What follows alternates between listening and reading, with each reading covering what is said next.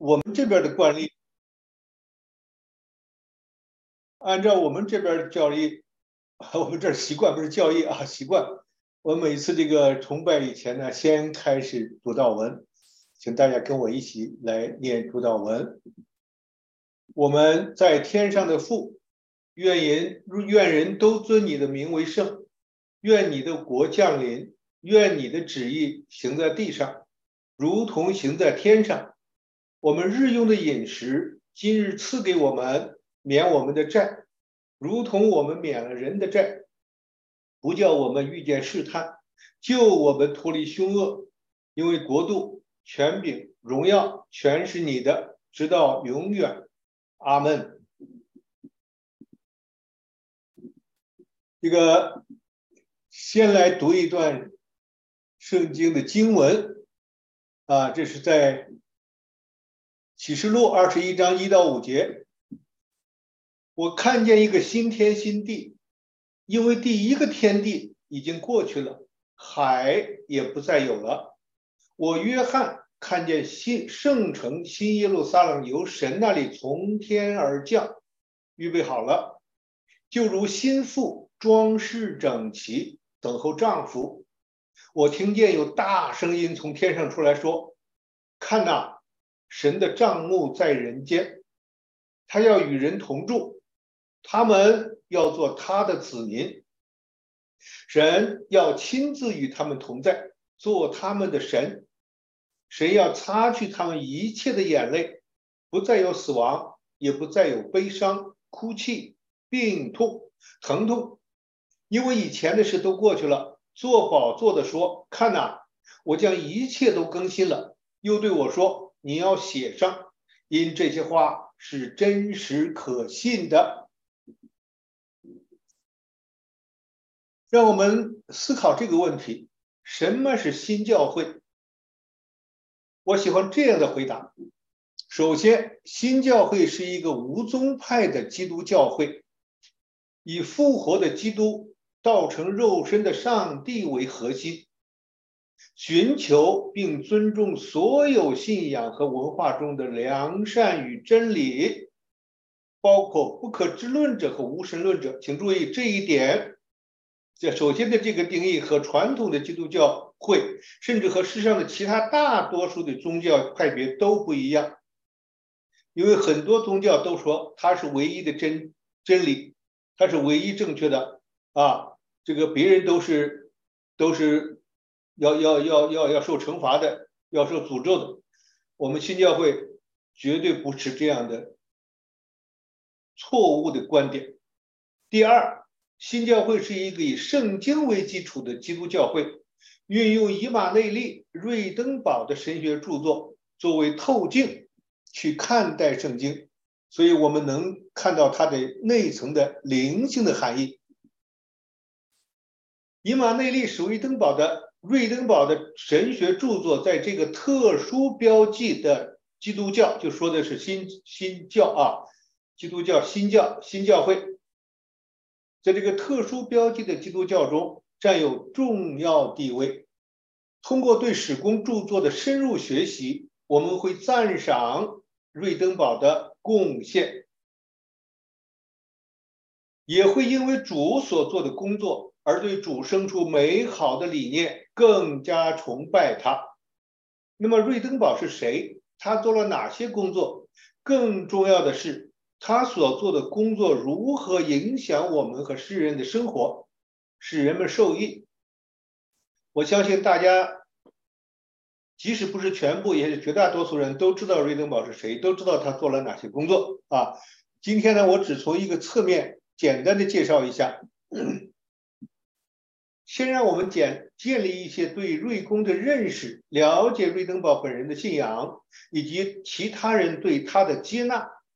当然，这也许并非所有人都会对此产生共鸣。瑞登堡是十七和十八世纪的瑞典科学家、哲学家和神学家，后来成为启示者。他宣称，在他生命的最后二十七年里。上帝打开了他的灵眼，使他能够在具有完全意识的情况下同时现身于物质世界和灵性世界。他将主的这一运作描述为有史以来最伟大的神迹。这使他能够根据所见所闻、所闻所见写下有关天堂的盛景和地狱的详细信息。他的著作《天堂及其圣景》以及所闻所见的地狱，这就是我们简称的我们称大家很著名的这本书《天堂与地狱》。在史威登堡的在瑞登堡的原著中，它的全称是《天堂及其圣景》及《天堂及其圣景》以及所所闻所见的地狱。这是一本关于来世的权威性书籍，是世界上前所未有的。基于瑞登堡的经历和他所获得的知识，就是关于主的知识，关于灵性世界如何运行的知识，主如何治理他所创造的宇宙的知识，人类的灵性和心理的成长以及进展等等。瑞登堡能够解开圣经更深的灵性层面的意义。人们一直都知道圣经里存在着这些意义，却不能完全弄明白这些意义是什么。圣经深层次意义的揭开，对瑞登堡来说，并也许并不十分惊讶，因为他已经习惯了，他已经就是天天是他在在这个灵性世界和物质世界来回的在在在。在在穿梭啊！作为一个圣经学者，他知道主的预示和承诺，他将再次来到世上。主曾经说：“我还有许多事要告诉你们，但你们现在担当不了，只等正圣真理的圣灵来了，他要引导你们明白一切的真理。”约翰福音十六章十二到十三节，在马可福音十三章二十六节中。我们读到人子有大能力、大荣耀，驾云降临。启示录一章七节，他驾云而来，众目都要看见他。瑞登堡理解这些事情的意义，主将再次降临，但却不是像他第一次来时那样以肉体降临，而是以尘世上前所未见的真理体系降临。这个真理体系将驱散旧约和新约圣经中的云翳，展示上帝话语的全能和伟大荣耀，让世上所有人都能看到、理解并从中受益。瑞登堡相信，这个由主通过天堂赐下的、建立在圣经基础上的启示。是主上帝耶稣基督第二次降临的开始，请注意这个地方用的“开始”这个词，意思是说，当年瑞登堡所启示的耶稣主耶稣基督第二次降临已经实实现了，但是这个实现并不是在某一个历史的瞬间一次完成的。因为主的第二次降临要在每一个相信他的人的心里面，不仅打开心门，而且充分的接受他、追随他，所以每一个人出生先后都不一样。因此，说主的第二次降临是一个过程，是在人间的一个运行的过程。所以说，这个地方用了“开始”这个词。这次降临将在个人的心灵、思想和生活中发挥作用，并得以落实，也将在全世界人类集体中实现。因为这个启示的真理将被全世界的人们和国家所了解，并据之生活。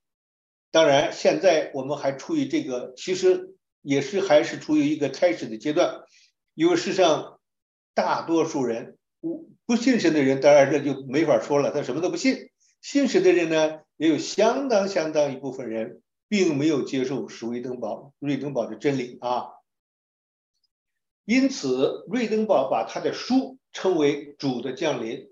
在他赠出的几本著作，他给朋友、仆人寄赠出了几本他写的那个简论啊。他亲笔用拉丁文写到这段话，拉拉丁文我读不出来。这个中文的意思呢，就是这本书是主的降临。而在他的作品《天堂与地狱》的第一节里，他写道：“现在的教会人士，那是当时是十七世纪中期，对天堂和地狱以及他们死后的生活几乎一无所知。事实上，许多在教会出生的人否认这一切。他们在心里会心里问：谁从那个世界回来过？告诉我们这些呢？为了防止这种消极的态度感染和败坏心地单纯与信仰单纯的人，我获准与天使相处，并与他们一个个的交谈。我也获得允许看到天堂和地狱里的事物。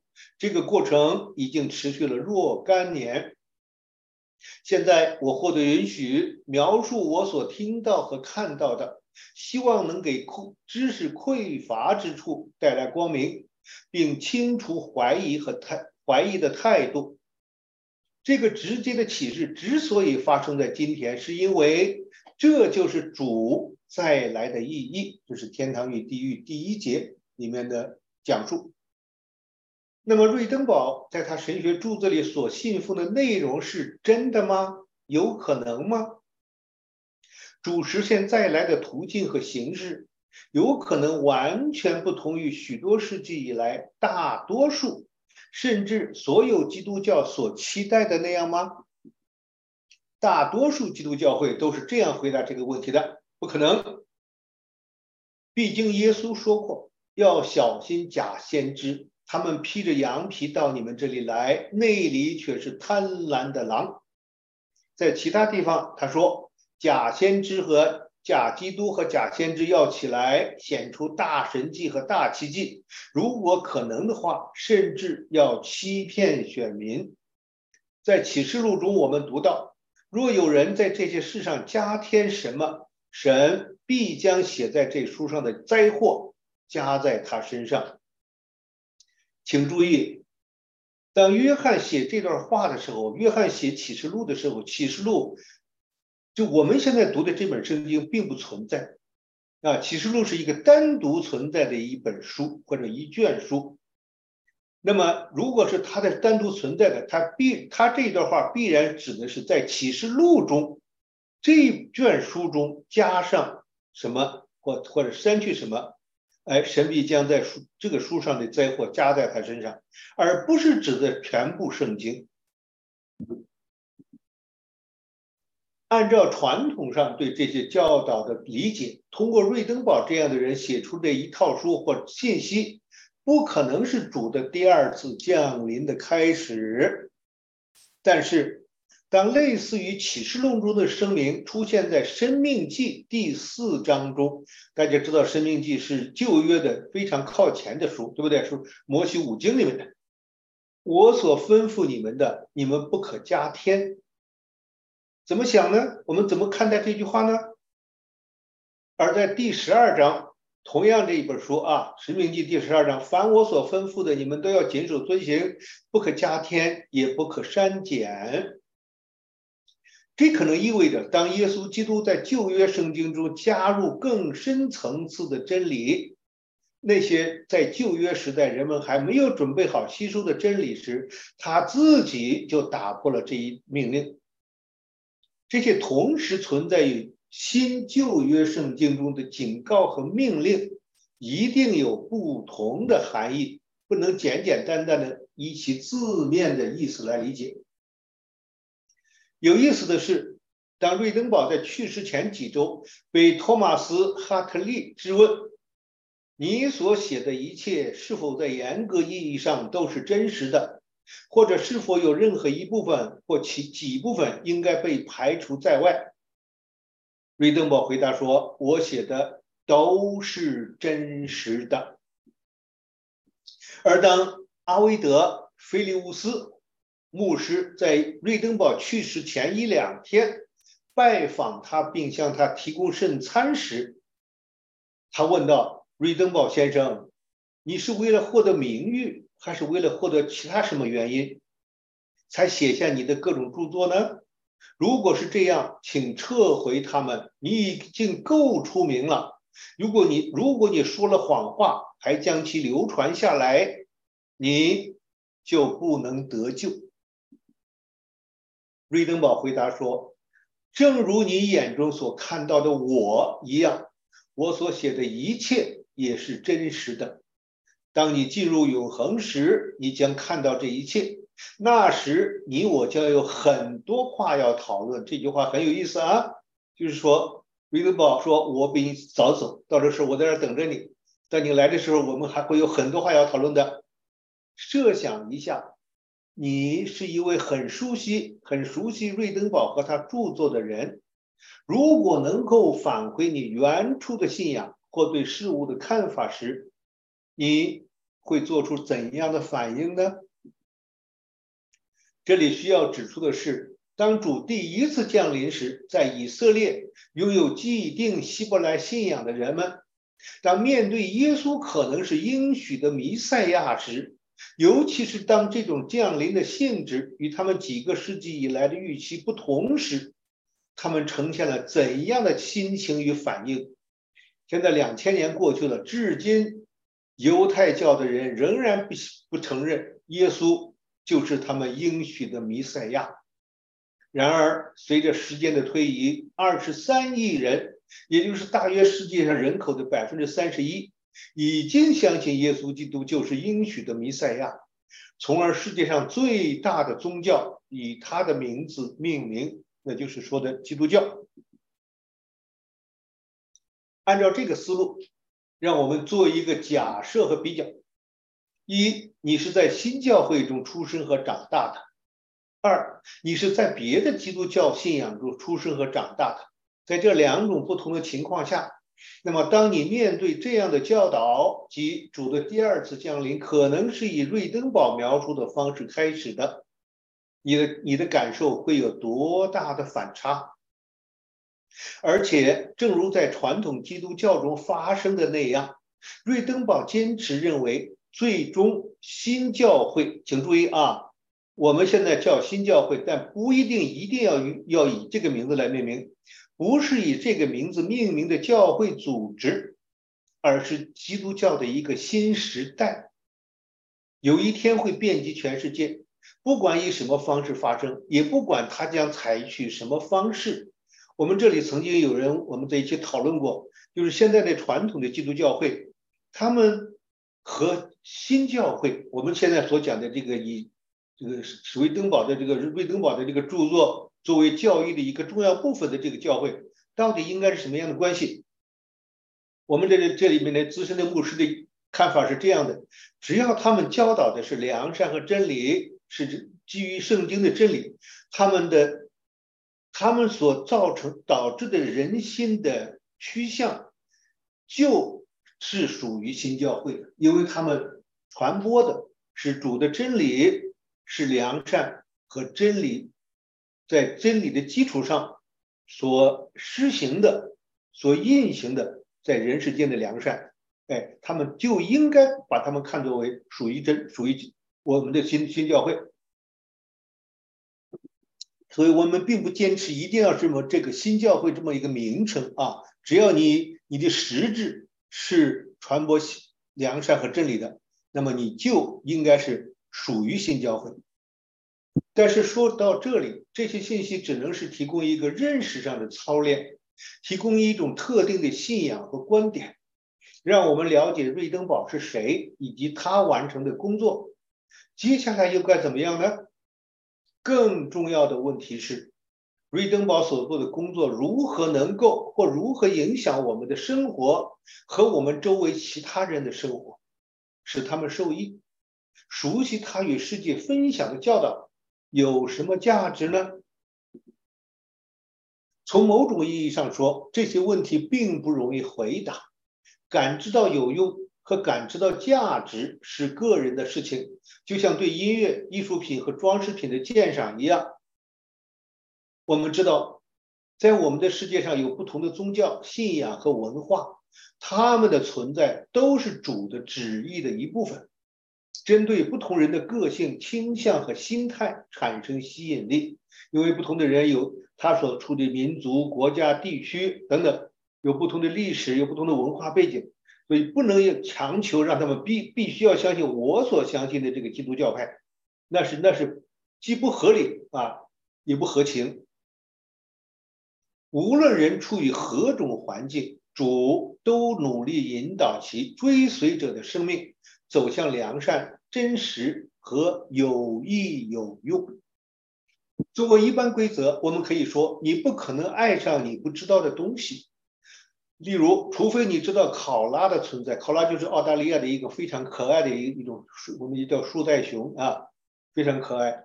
否则你不可能爱上考拉。你如果不知道它存在，不知道它什么样子，对不对？而你对考拉了解的越多，你就会越爱它们。对你生活中的任何一一个人或事物也是如此。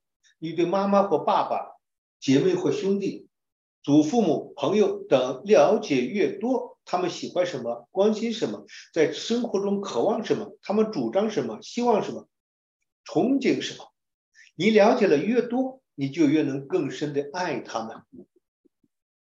同样，你越多的了解主死后生命以及人的灵性如何才能更加丰盛，你就越能欣赏和热爱主人和天堂。你越多的了解主如何掌管和温柔的引导我们走属灵的道路，你就越能更好的努力引领和指导你自己的孩子。或影响你周围其他人的生活，使之向善。你越多的了解，导致真正是幸福的生活，你就越能更好的接受这种生活，并自动照着去生活。你对信仰的了解越多，越明白信仰成长和进展的里程，你就越能更好的与主合作，促进你自己信仰的成长和进展。你对婚姻了解的越多，知道什么是美好、幸福的婚姻关系，你的婚姻就会越幸福、越有成效。你对上帝的话语了解的越多，你就越深刻的信靠并接受其作为生活的指南，你从中得到的祝福就越丰盛。你越明白其真理，你的思想和生活选择就越少被误导。你就越少被谬误的理念所伤害。那么，以马内利·瑞登堡发出的教导有什么价值呢？让我用一系列的问题来回答。知道天堂唯有一位，我们都敬拜的上帝，唯有一位，我们都敬拜的上帝，爱与智慧的上帝，他亲自来到世上，只有一个目的。走我们都要走的灵性道路，做我们都必须做的属灵选择，使人类在善与恶、对与错之间做出选择的能力能够永远存留下来。这价值不重要吗？这重要性就在于知道主在世上的教会既是普世的，也是特殊的。特殊的，比如说我们这个新教会就是特殊的，但是他的教会并不仅仅是新教会，所有的教导真理和良善的教会都或多或少或在一定程度上都是主的教会。这意味着主的教会无处不在，从而人们有可能被提升、得拯救、摆脱邪恶和罪性的影响。这不仅仅适用于一群采用特定心态的人，比如说新教会的人啊，对于其他的宗教信仰持非常包容开放的态度，用一种非常赞赏、赞美或者祝福的眼光、心态来看待他们，而且适用于全世界所有相信上帝并按照真正的属灵真理原则规划其生活的人。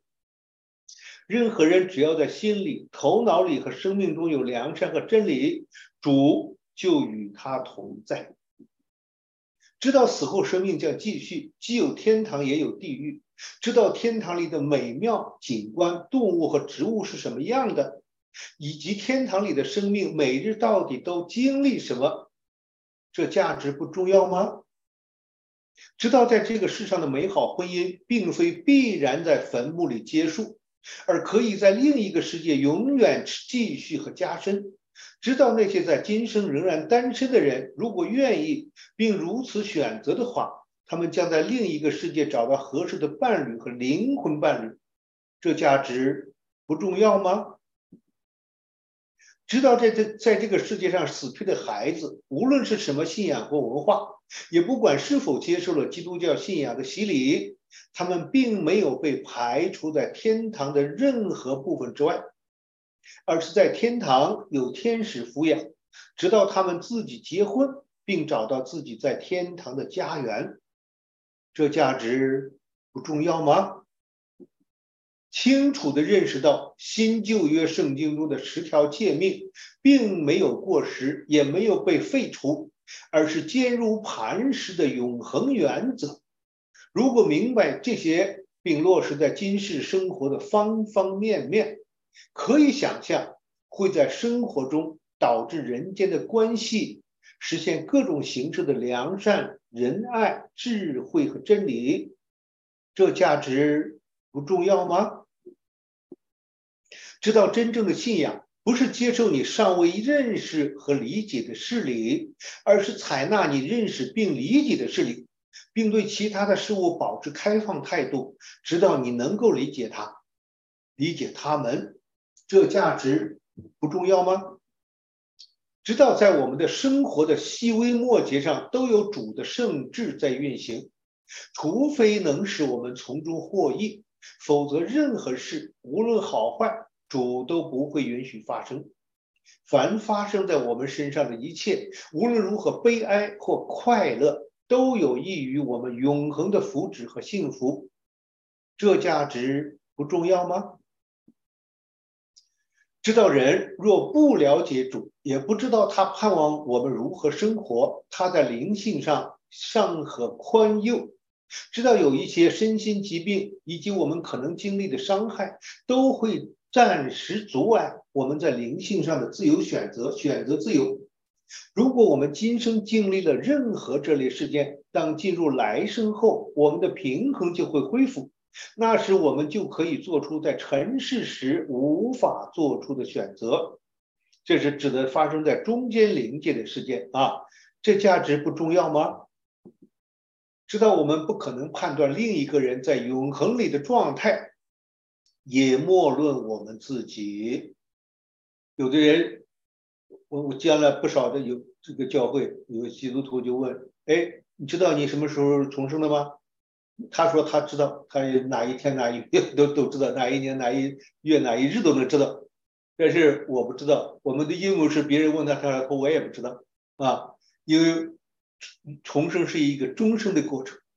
因为要想这样做，我们需要知道这个人从出生开始，一直到他在这个城市上生命的结束，进而在永恒里的所有灵性情感和生命状态。而只有主能够做到这一点，只有主知道所有人的心。这价值不重要吗？知道悔改不是一个已经老旧过时的词。而是一个上帝设下的循序渐进的过程，帮助我们在实现最美好的盼望和梦想的道路上践行，并维持我们想要或需要的任何生命改变。这价值不重要吗？知道灵性重生不是为了达到完美。我们每个人都会觉得，哎呀，我现在还有这么大的缺点，这么多的问题，什么时候能能克服的达到完美呢？不可能，不要想想我要今生达到完美。相反，它是一个在主里学习和成长的每日进程，期间既有退步，更有进展，还要对付复杂的动机等等，以至于最终我们不仅像爱自己一样爱我们的邻舍，甚至比爱自己更爱他们。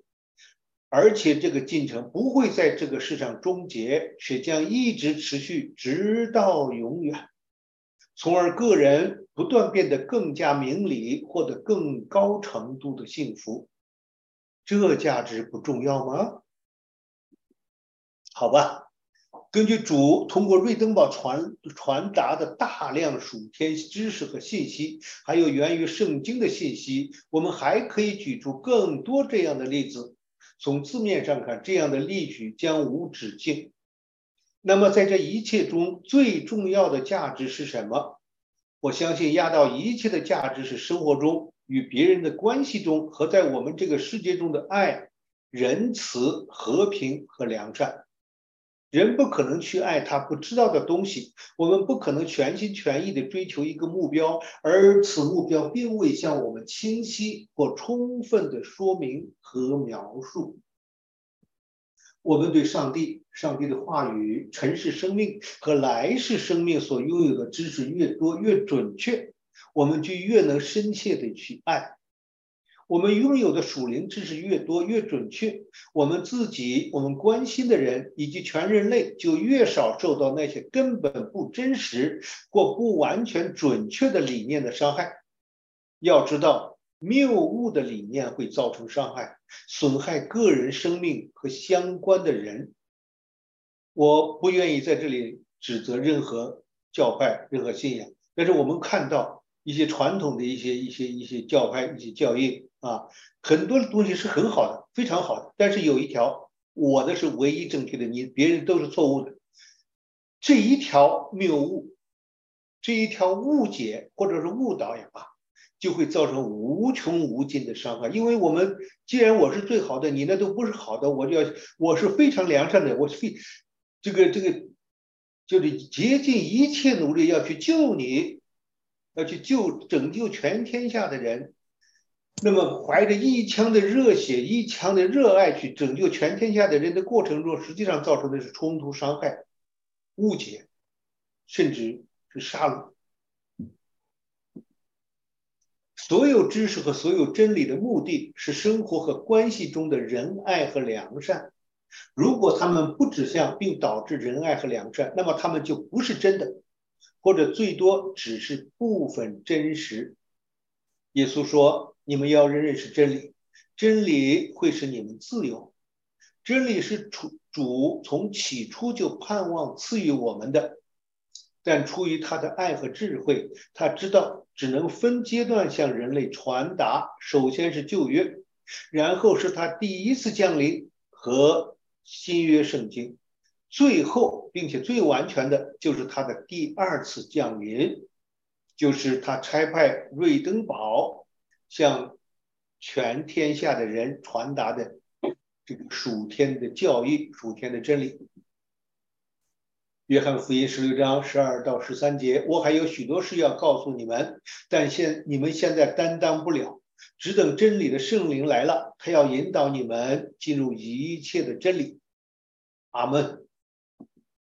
然后我们一起做个默祷告和默想，感谢主。拆开瑞登堡，向世人揭开生命的奥秘，使我们得以明白这天地间最重要的事理，那就是被真理引导的良善生命。我将忧虑交托给主，他把我的重负换成慈善和爱的轻装。感谢主带领我每天都有长进，我愿意调节压力。节制奢求，关注自己的身体、思想和心灵，避免状态失衡或不平静。感谢主赐予我节制，使我远离世俗的情欲和今生烦难的忧虑。祝福，愿耶和华赐福给你，呵护你；愿耶和华用他的智慧之光照耀你，赐恩给你；愿耶和华向你扬脸。赐你平安，直到永远。阿门。